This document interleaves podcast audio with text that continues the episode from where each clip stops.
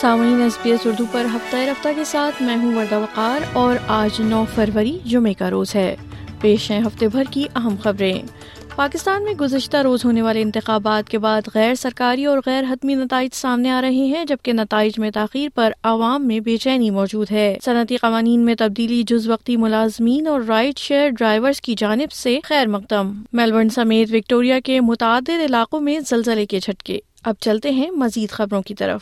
پاکستان کی تاریخ کے بارہویں عام انتخابات کے لیے کل عوام نے ووٹ ڈالے، جس کے بعد تاحال سرکاری نتائج سامنے نہیں آئے ہیں۔ پاکستان میں ایک طویل تاخیر کے بعد جمعرات کو انتخابات منعقد ہوئے، لیکن گاہے گاہے تشدد اور ملک کی سطح پر موبائل اور انٹرنیٹ کی بندش نے پولنگ کو متاثر کیا، جبکہ پہلے سے متنازع انتخابات کی ساکھ کے بارے میں خدشات میں بھی اضافہ ہوا۔ ملک میں دو گھنٹے کی ووٹنگ کے دوران پولنگ اسٹیشن مقامی وقت کے مطابق شام پانچ بجے بند ہوئے اور پولنگ کا عمل زیادہ تر پرامن رہا۔ لگ بھگ بارہ کروڑ آٹھ لاکھ اہل ووٹرز کے لیے پولنگ شروع ہونے سے کچھ دیر قبل ہی وزارت داخلہ کی جانب سے صبح سویرے ایک اعلان کیا گیا کہ فون سروس میں خلل کا مقصد سیکیورٹی کے امکانی خطرات کو کم کرنا اور امن عامہ کو برقرار رکھنا ہے۔ وزارت نے انٹرنیٹ کی بندش پر بات نہیں کی جو بدھ کی صوبے بلوچستان میں انتخابی دفاتر کے باہر ہونے والے بم دھماکوں کے بعد نافذ ہوئی تھی، جس میں تیس لوگ جاں بحق ہو گئے تھے۔ اسلامی انتہا پسند گروپ داعش نے ان بم دھماکوں کی ذمہ داری قبول کی تھی۔ انتخاب کے دن بھی ملک کے مختلف حصوں میں عسکریت پسندوں کے حملوں میں متعدد لوگ ہلاک ہوئے، جن میں بیشتر پولیس اہلکار تھے۔ پاکستان کی نگراں حکومت کا دعویٰ تھا کہ انتخابات میں شفافیت کے ساتھ امن قائم رکھنے کو بھی منحوظ خاطر رکھا جائے گا۔ پانچ لاکھ گیارہ ہزار پولیس پرسنل بھی سارے جو ہے آن گراؤنڈ ڈپلائڈ ہیں اس ساری ساری ایکٹیویٹیز کو پروٹیکٹ کرنے کے لیے۔ ہمیں ہر ایک کی زندگی کا جو ہے اس کی حفاظت کرنا ہمارا پہلا سٹیپ ہے۔ الیکشن کو بھی ہم جو ہے بالکل ٹرانسپیرنسی کے ساتھ امن و امان سے کرائیں گے اور اپنے لوگوں کی زندگی اور ان کا جان و مال کی بھی حفاظت اس لیے کریں۔ تو کوئی بھی سٹیپ لینے پڑے اس کو، اس کے میرٹ پہ لیے جائیں گے۔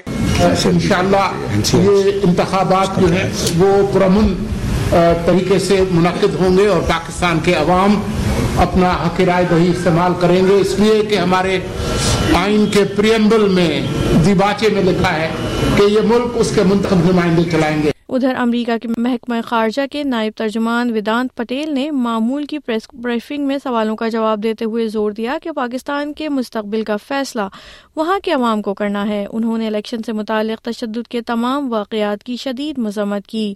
پاکستان کی بڑی سیاسی جماعت پاکستان مسلم لیگ نون کی مریم اورنگزیب نے کہا کہ ابھی تو نتائج آ رہے ہیں، ابھی تو تمام حلقوں کے دس سے پندرہ فیصد نتائج آئے ہیں۔ اس سے کسی پارٹی کی جیت یا ہار کا تعین نہیں کیا جا سکتا۔ ان کا کہنا تھا، مسلم لیگ نون کی پارٹی مضبوط ہے اور انشاءاللہ کامیابی حاصل کرے گی۔ محض اندازے لگانا درست نہیں ہے۔ دوسری جانب، پاکستان تحریک انصاف کے چیئرمین بیرسٹر گوہر علی خان نے کہا کہ خیبر پختونخوا اور وفاق میں اگلی حکومت ہم بنائیں گے۔ اپنے ایک ویڈیو بیان میں انہوں نے کہا کہ الیکشن میں لوگوں نے بڑی تعداد میں شرکت کی ہے، جس کا میں شکریہ ادا کرتا ہوں۔ بیرون ملک پاکستانیوں کی قابل ذکر تعداد ووٹنگ کے عمل میں حصہ لینے کے لیے پاکستان پہنچی تھی۔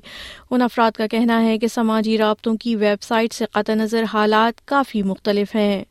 گہما گہمی تو یہاں پہ کافی ہے اور لوگ کافی جوش میں بھی نظر آئے ہیں۔ روڈ پہ بینر لگے ہوئے ہیں ڈفرینٹ پارٹیز کے گاڑیاں سجی ہوئی ہیں۔ لو پارٹیز کے، اپنے اپنی پارٹیز کے جھنڈوں کے ساتھ اور سٹیکرز لگے ہوئے ہیں، ترانے لگے ہوئے ہیں روڈ سائڈ پہ سٹالز لگے ہوئے ہیں ڈفرینٹ پارٹیز کے ڈاکٹرز وہ لوگوں کو دے رہے ہیں۔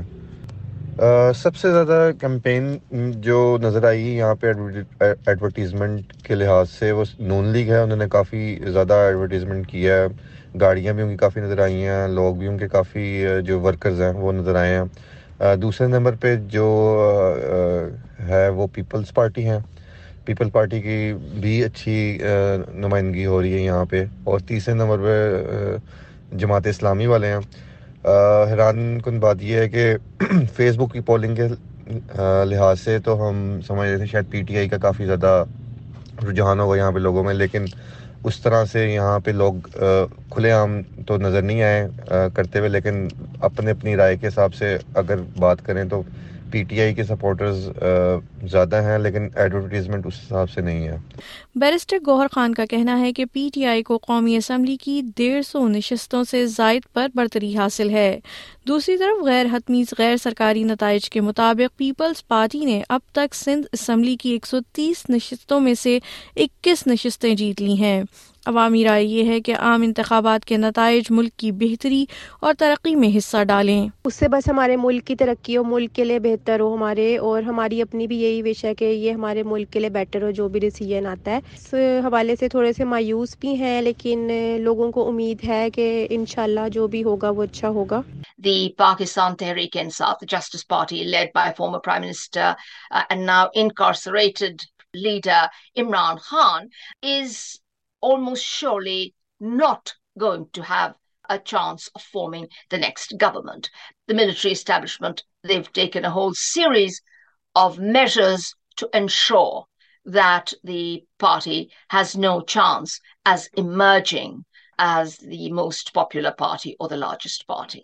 ادھر آسٹریلیا میں صنعتی تعلقات کے قوانین میں وسیع پیمانے پر تبدیلیوں کے بعد جز وقتی ملازمین، رائڈ شیئر ڈرائیورز اور کچھ گھنٹوں کی ملازمت کرنے والے افراد کو سب سے بڑا فاتح قرار دیا گیا ہے کراس بینچ اور گرینز کی جانب سے محفوظ حمایت منقطع کرنے کے حق میں متعارف کروائے گئے البنیزی حکومت کا closing the loophole bill senate نے آٹھ فروری کو انتیس کے مقابلے میں بتیس ووٹوں سے منظور کر لیا۔ تبدیلیوں پر ابھی بھی ایوان نمائندگان میں ووٹنگ کی ضرورت ہے۔ دوسری جانب کاروباری حلقوں کی جانب سے ان اصلاحات پر تنقید کی گئی ہے۔ گرین سینیٹر باربرا پوکاک کا کہنا ہے سینٹ کو بتایا کہ یہ آسٹریلین لیبر قانون میں ایک طویل وقت کی ضرورت اور اہم پیش رفت ہے۔ میلبرن اور وکٹوریا کے دیگر کئی علاقوں میں چار اشاریہ تین شدت کے زلزلے کے جھٹکے محسوس کیے گئے۔ زلزلہ کل شب ایک بجے کے قریب محسوس کیا، جس کا مرکز لیوگانتھا کے جنوب گپس لینڈ قصبے کے قریب تھا۔ یاد رہے، گزشتہ ایک سال کے دوران وکٹوریا میں متعدد بار زلزلہ محسوس کیا گیا ہے۔ ادھر آسٹریلیا کی وزیر خارجہ نے فلسطینی پناہ گزیدوں کی مدد کرنے کی ضرورت پر گفتگو کی ہے، جبکہ وہ فلسطینیوں کی امداد کے لیے اقوام متحدہ کی ذمہ دار تنظیم اونرا کے فنڈز کو غیر منجمد کرنے کی کوشش بھی کر رہی ہیں۔ یاد رہے کہ اسرائیل نے اونرا پر الزام عائد کیا تھا کہ سات اکتوبر کے حملوں میں ادارے کے کچھ ملازمین ملوث ہیں۔ برطانیہ کے براڈ کاسٹر چینل فور اور دیگر آؤٹلیٹس کے ذریعے سامنے آنے والی میڈیا رپورٹنگ نے اس کے بعد سے اہم اسرائیلی انٹیلیجنس ڈوزر کا جائزہ لیا، جس کا استعمال اونرا کی فنڈنگ روکنے کے جواز کے لیے کیا گیا تھا۔ اس دستاویز میں ادارے پر عائد الزام کا کوئی ثبوت موجود نہیں ہے۔ وہ کہتی ہیں، امداد کو منجمد کرنے کے وقت انہیں تمام معلومات نہیں ملی تھی، لیکن انہوں نے نوٹ کیا، ایجنسی خود بھی ان الزامات کو سنجیدگی سے لے رہی ہے۔ اور ادھر کھیل کے میدان میں انڈر نائنٹین ورلڈ کپ کے دوسرے سیمی فائنل میں آسٹریلیا نے پاکستان کو سنسنی خیز مقابلے کے بعد ایک وکٹ سے شکست دے دی۔ بینونی میں کھیلے گئے دوسرے سیمی فائنل میں آسٹریلیا انڈر نائنٹین ٹیم نے پاکستان کی جانب سے دیا گیا ایک سو اسی رنز کا ہدف انچاس اشاریہ ایک اوورز میں نو وکٹوں کے نقصان پر حاصل کیا۔ فائنل اتوار کو آسٹریلیا اور بھارت کے درمیان کھیلا جائے گا۔ سامعین، آپ سن رہے تھے ایس بی ایس اردو پر ہفتہ رفتہ اور میں ہوں وردہ وقار۔